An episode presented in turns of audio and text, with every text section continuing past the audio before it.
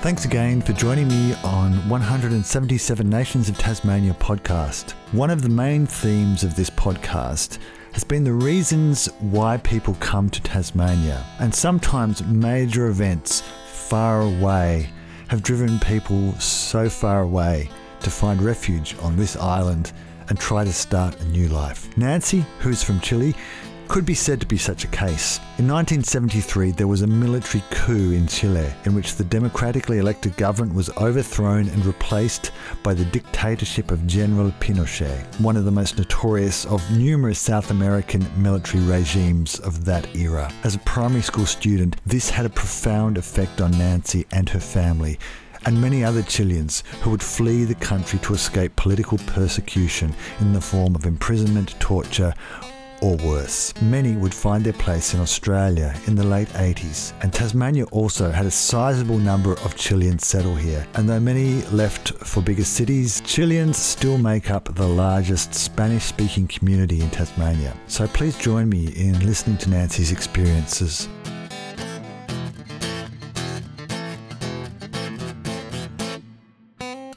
I grew up in Santiago in a place called Pudahuel, and then it changed name. It was like a shanty town. I grew up there until I came here. What sort of environment was it at that time? Well, we were very poor, like we were mm-hmm. poor, um, but we were happy. Mm-hmm. Uh, we grew up with a lot of humanity around us, more than things, material things. But then, um, until I was 11, things change. look because of the political situation in Chile was mm-hmm. become very bad.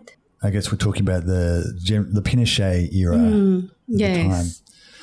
I mean, I guess for those people who don't don't know, I think it was it 1973 there was the coup. Yes, September 11 of September, at 11 of September. Yeah. 1973 happened, and that from that this was from a colorful and then we enter a very dark and grey period growing yep. up. So you were you were quite you were just like at school at that time. Yeah, I was eleven and it was in primary school, very close to my house. So how how did you like as a child? How was the change noticeable? For us, and I guess for everybody that lived during that period, it was a before and after. Mm-hmm. And before that, like my family was very political in many ways. And I remember before that we have a socialist mm-hmm. government, and during that time the president have a pledge that we were not going to be hungry, we were not going to, we were going to have education and and health and everything. So and we did. I remember the trucks were coming to the my where I live with milk of different colors because we have to have milk. Mm-hmm. and that was a right that we have to have.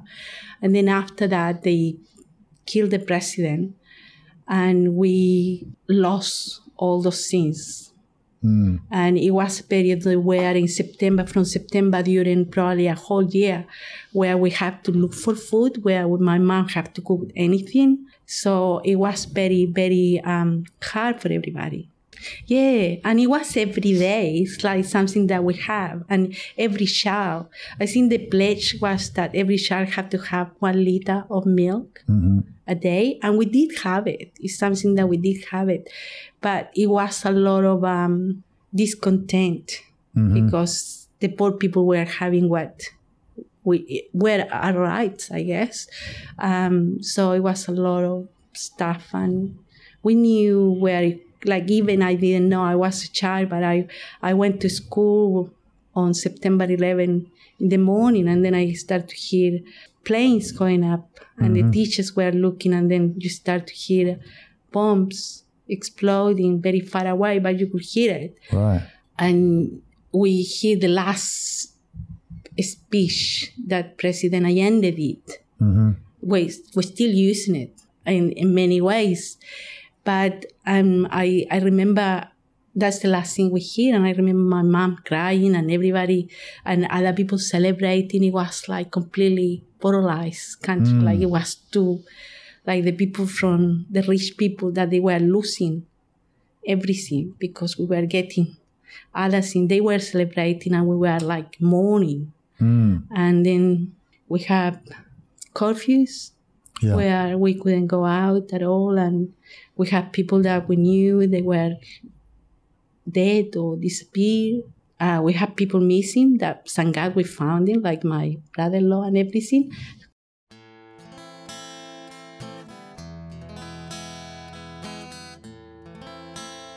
I think yeah, and it's quite emotional because in in a way when we talk about it and and but the, at that time you have to survive you know you have to go through Yeah.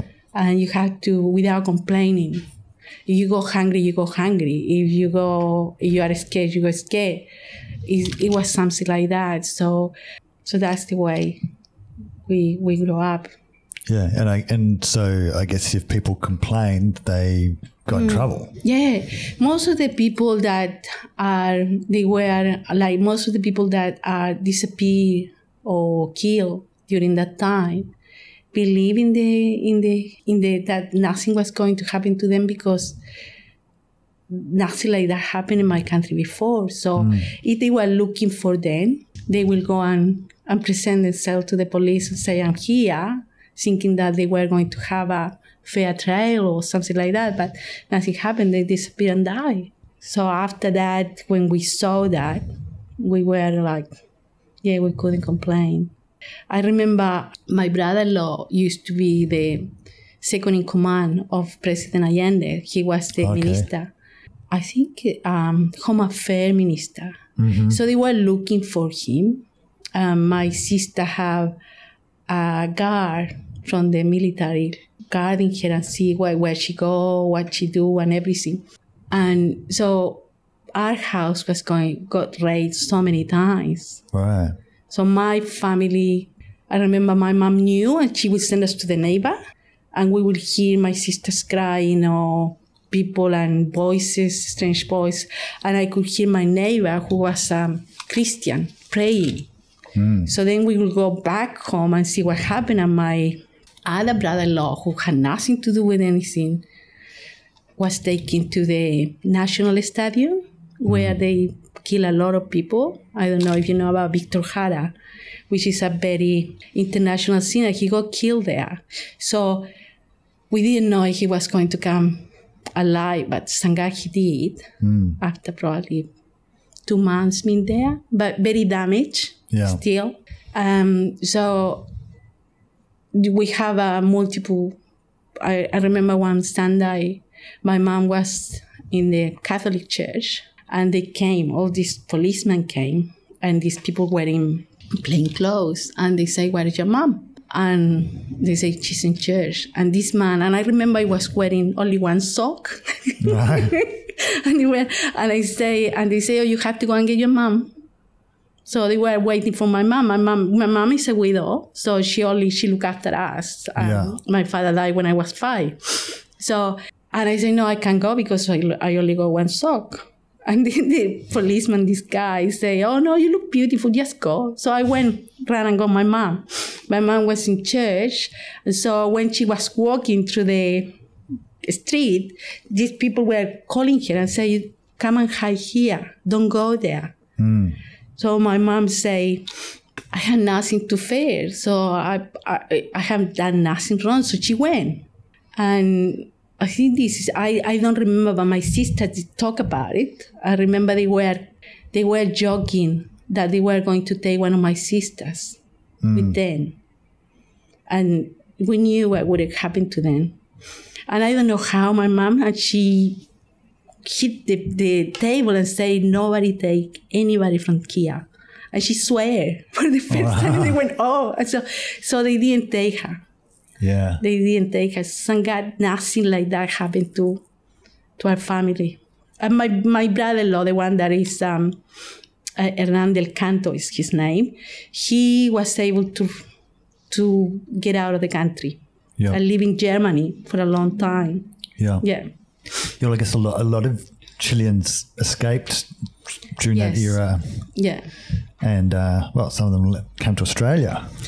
Yeah, that's yeah, yeah. Eh, I think Australia was probably before mm-hmm. the people that were running away from Allende.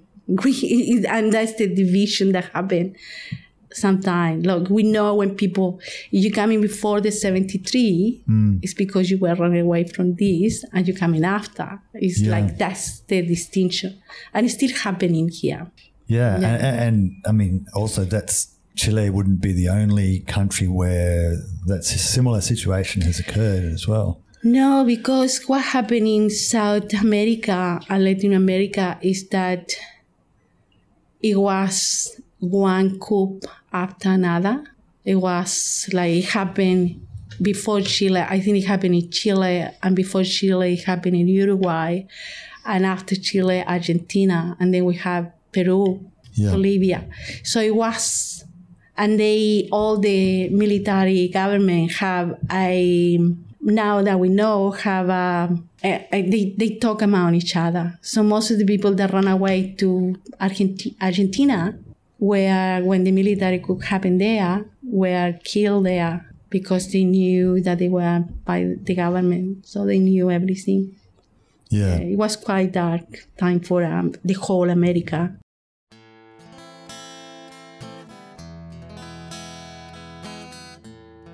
How did you come to be in Tasmania? I guess is the question, but you can. Yeah, I'm sure that's, the story another starts story. that's another story.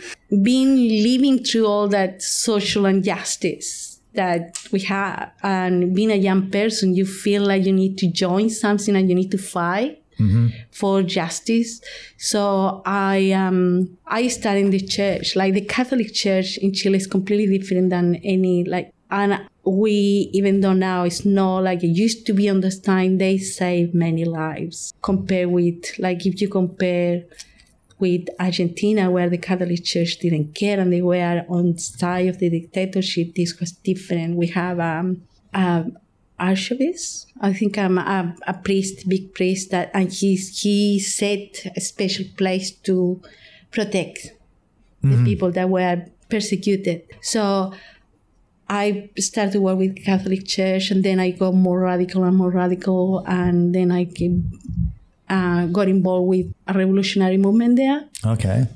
Then I met my husband, and they decided because I was, he was political uh, leader. He was the face, and he was in all the everything, doing all the stuff, and I was. I think in that time I was with my friend and we were like undercover. We were doing a lot of um, probably Molotov and things like that, but they were no big, big stuff. Like they were between the Sangari wasn't big stuff because I couldn't do anything. But but we were doing some damage, hopefully. And then I I go together with my my husband Gaston, and they decide I decide to be um, going to support him in his stuff. So I stopped doing that stuff. One day, and I think this happening. I think it was Mother's Day, 11 of May, 1984. They raid. I wasn't living with my husband at the time. I had my daughter, which is Trini, the, the one that came with me, but I wasn't living with my husband then. And something happened in the in um, where we live, it was a lot of unrest and a lot of um, looting and stuff like that. So the cops came and arrested about 25 people. And between those 25 people, they were our leaders, political leaders. So my husband came and he was arrested. Uh, they did have the same thing that I, that's because I was quite surprised that they have it in Australia. They have people incommunicado, like without anything for five days. Oh, and then okay. after that, they will tell us where they were. But we knew during those five days that they were torturing them, possible kill them. We, we have to do something. And then after that, he spent about three years in jail as a political prisoner. Okay. We, when he came out, he was very bad because they were killing people. They were just taking people out of there, and we were very scared. So one day he was talking to one of my friends, and it was the other political prisoner after he came out, and they talk about Australia. And we knew one of our friends live in Sydney. So my husband went to the embassy and they interview us. They were very quick. They were very mm-hmm. nice, and we thought they interview us and they gave us um, a date. It was 15 days.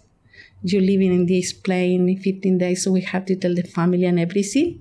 And when we were out, about to leave, because my husband was on parole at that okay. time, he had to sign every every Friday. They didn't allow him to come out. So we have to stay there and we have to pay some money to the military big honcho there. It was it was like bravery. They got rich because a lot of people that came to Australia, they gave them all the permission to come and drop me off and then go back. And back you have to pay money to them. And so was that unofficial unofficial money? business for uh, them. I think it was like yeah. under the table kind of thing. So we we we came that way. So he's supposed to go back to Chile. And so we came and we stay and everything. So we wait until his case where he spent nearly two and a half year in jail. Mm-hmm. And um, accusation that it wasn't true, but it was still open. So he couldn't go back to Chile, otherwise he could put him in jail. Until and he said, No, I'm not going back one day I spent in jail again, I died. So yeah. we never went back until it was clear. They say we closed it, nothing to see here. So we went back in 1998, I think, after I finished Centrelink.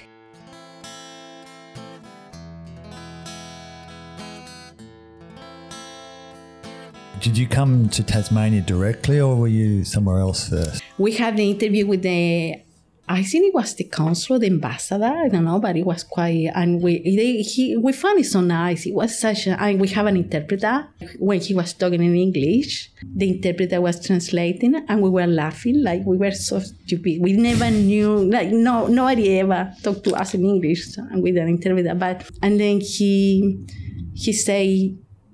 It, it was a lot of people there, like about four families. We thought we were going to but he said, "No, you're going to Tasmania." And did you know much about no Tasmania? No, nothing.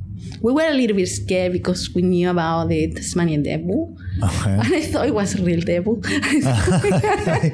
we never knew about like, um, but then no, but we were very lucky.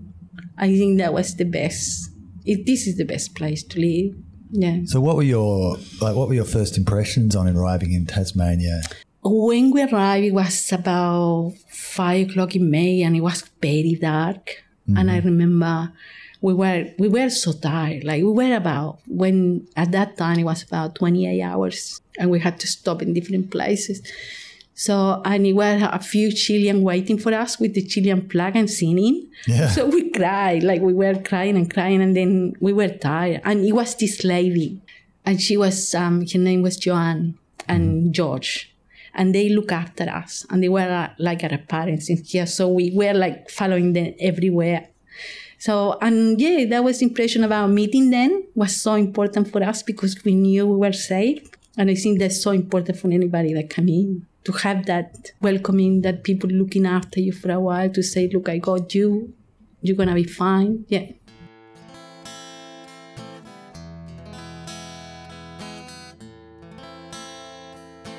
And so, what were some of the challenges uh, of settling in here in Tasmania at the beginning?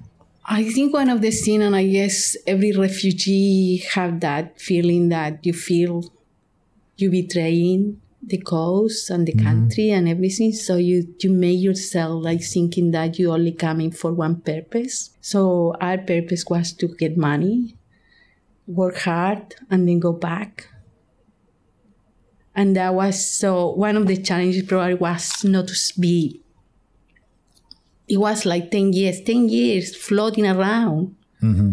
no setting any roots no setting no nothing because you were thinking and going back. Yeah.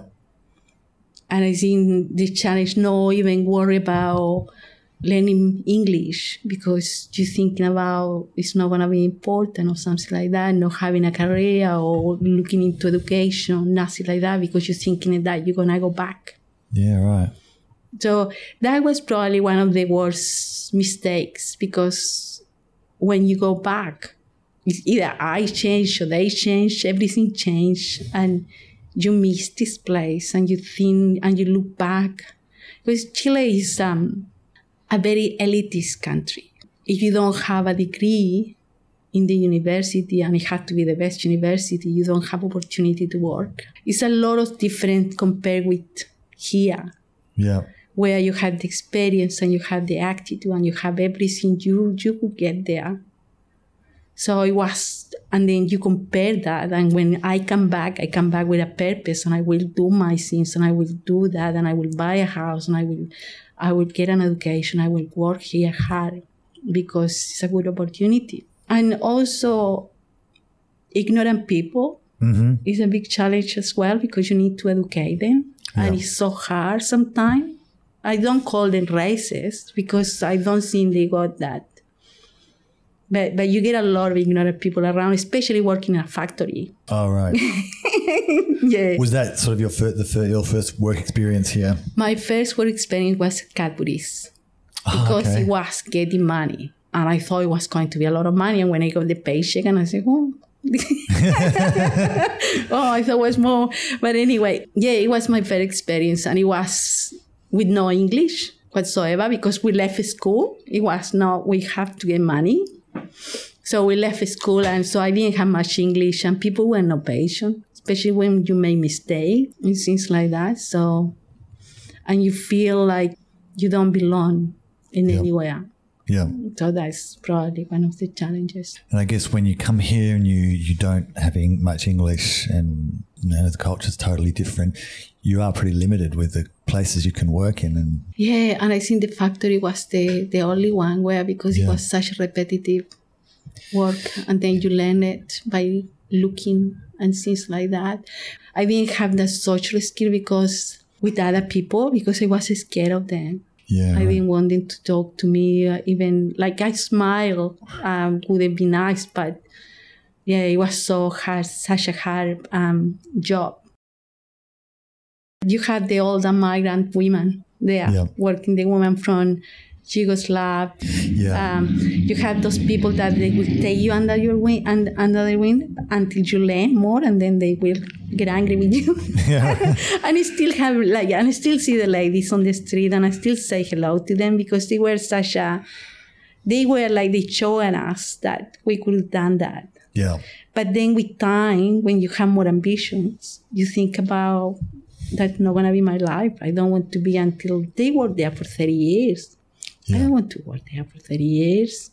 No, But yeah, but they were really nice, and they were very. One of the things that I noticed there, they were very um, people were very racist okay, against them as well, especially young women, Australian women. They want their job, so they were very mean to them. So we had to get together.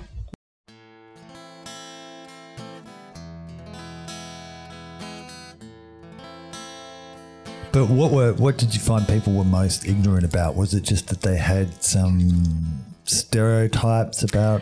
They do have. I remember we did have. Um, I worked with one of my friends, Rosa. She she speak very with English, and then she was able to talk to them and everything. And sometimes they asked them if we were using shoes or where we live, or, or like they thought where we live in caves. Right. Yeah, that sort of thing they will talk about, and they will ask, and we will feel, feel very offended.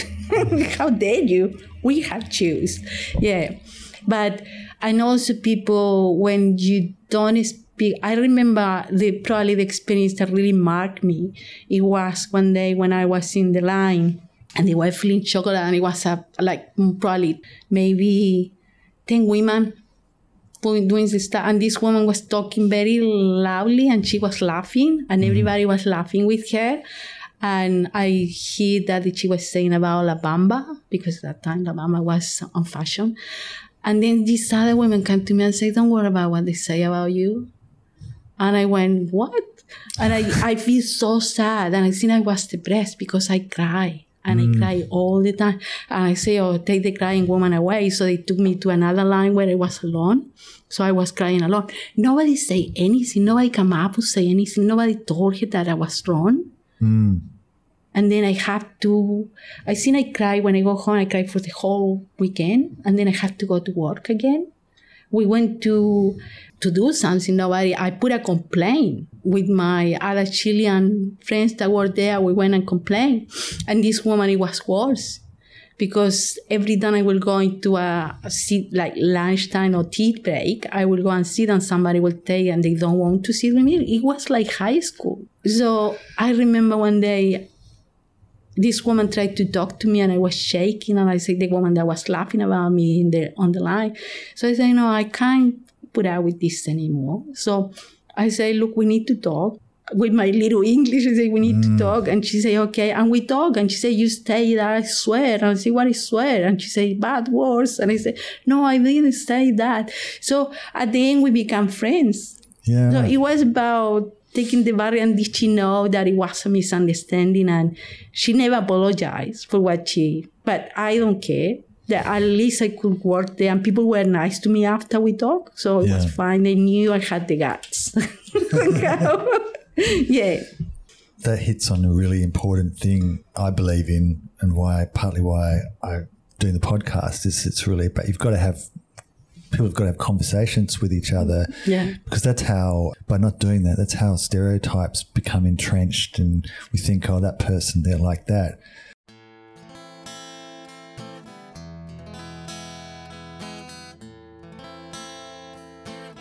And I also, I've heard about, you know, not just Chileans, but people from other um, countries that we've experienced dictatorship and a bit of a police police state. The people are quite come to Australia. They're quite wary of dealing with authorities and dealing even dealing with the police here because of the what happening there.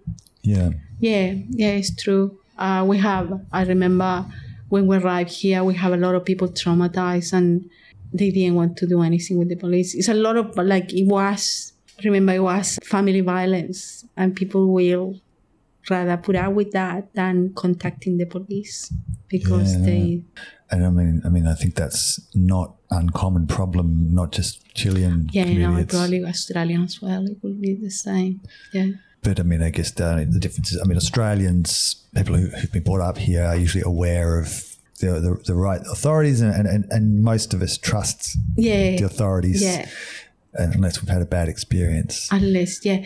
Now, I remember one of the things that softened for us, I remember one day we were at the adult migrant education AMES that it was in Collins Street, and this police, two police women came in. And they were so beautiful that all the Chilean man and everybody fell in love with them and said, I want to be arrested. because, and, and I think that like the presence of women in the police force probably changed a little bit of the perspective as well. Okay. I think that is important. I don't know now, but at that time um, in my country, they didn't have women police police women yet.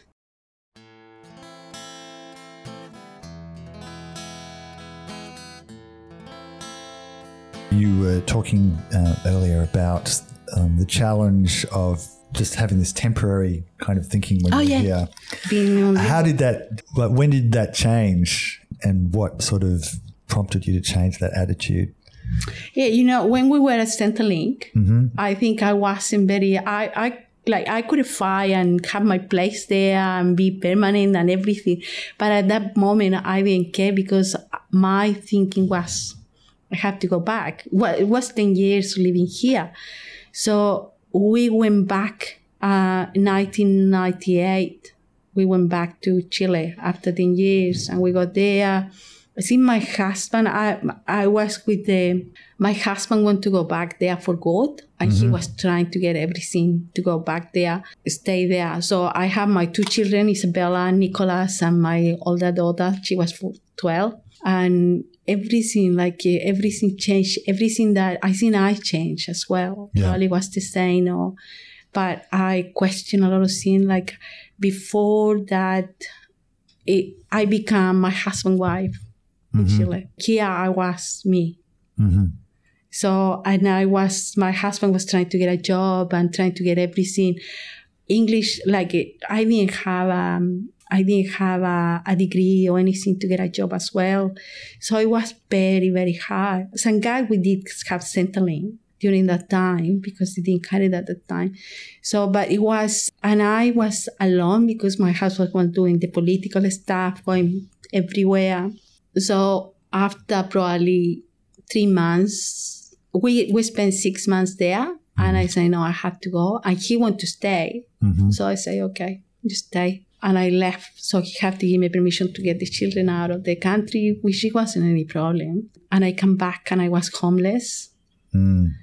I was living in um in Blackman Bay in a convent. The the nuns all the time the All nuns right. come come true to us in my family. They are like saints from somewhere and protect us. So I was living there. I was alone, and I was trying to like without any money, without any car, trying to do all the stuff on my own. And I was for the first time I was doing something on my own Yeah. without my husband, without my mom my sister, so anybody. And I did it. So I rent a house. I was living with the children, and then suddenly my husband called, probably three months after, say I want to come back because I missed you. And I say okay. so when he come back, I have power. Yeah. I have power to say, look, I want to do this.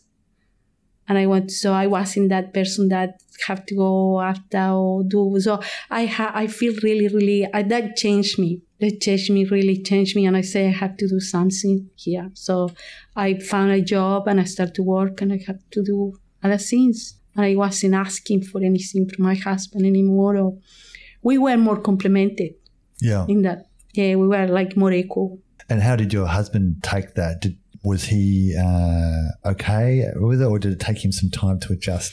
he came back because he was hoping and my husband he was hoping to make a life there Yeah. go back and everything and we left him we left him there because i couldn't live in the condition that we were living so and he wanted to keep being there and apparently he was quite depressed Yeah. over there so i think the family did, did an intervention and sent him back i guess. So at that moment it was pretty hard for him to adapt again and think that look this is gonna be i have to live here. And it took him a long time to go into that and get it.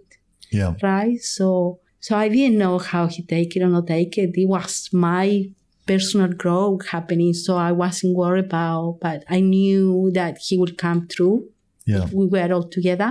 So that that's that's the way now he's fine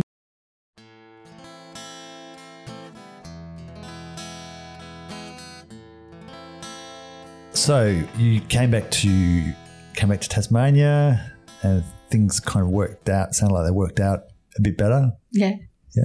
So what what did you do when you came back here? Well, we were living with my children were got little.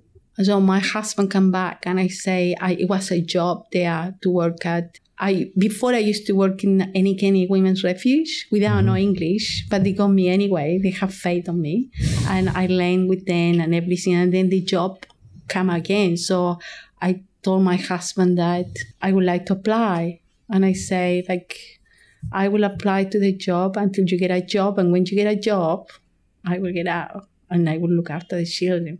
So I apply and never got out. I think I worked there for a while. And then I left the job and I worked at the Hobart Women's Shelter, Mhm. working with domestic violence for 10 years. And then I got this job for another six years. Yeah. I've been working here for six years. Yeah Yep. and I study. The good thing about is that the job that I work gave me the opportunity to upskill. Mhm. So I did. I have yeah, and that helped me. And perhaps you could just explain what you're doing here now, or where, or where is here? This is the best job ever. This is Housing Choices Tasmania. It's a social housing enterprise. Um, the headquarters are in um, Melbourne, and we. My job is to be a housing officer. So I manage 100, 113 houses in the Tasmanian, and I get to know many people. I love this job because working at the Hobart Women's Shelter and Annie Kenney on the youth shelter, I used to see my clients only for eight weeks, I think, and then I didn't see them anymore. Here, I see them grow, have families, like become like sometimes I see them when they die. So things like that, that's a mm. long term relationship, and you could see and you could intervene when something happened. Or so it's quite a rewarding, beautiful mm. job. It's the good thing about this job is that, and I don't know, is um, the difference. What the other job is that I'm not working in crisis. Mm. So I get to have time and spend time with people um, to see them develop and not rescuing them. Then. I see how they're going with the children. So, and it's very multicultural mm-hmm. because maybe half of our tenants are from different countries. So I feel like we belong together all in this in this and the good thing is that we carry our Australian tenant as well and it's like educating. I think one of the things that we need in these um, societies that not have this separation, so people will get to know each other and get to know like next to one of my tenants is Australian and next we have an African person and sometimes they say that they live in complexes. So sometimes they say, oh, somebody working in the cherry picking and they go and give it cherry to the neighbors. And it's something the Australian people are not used to it. Mm. But they get used to it because it's something nice. Yeah. So it's quite quite nice to see that.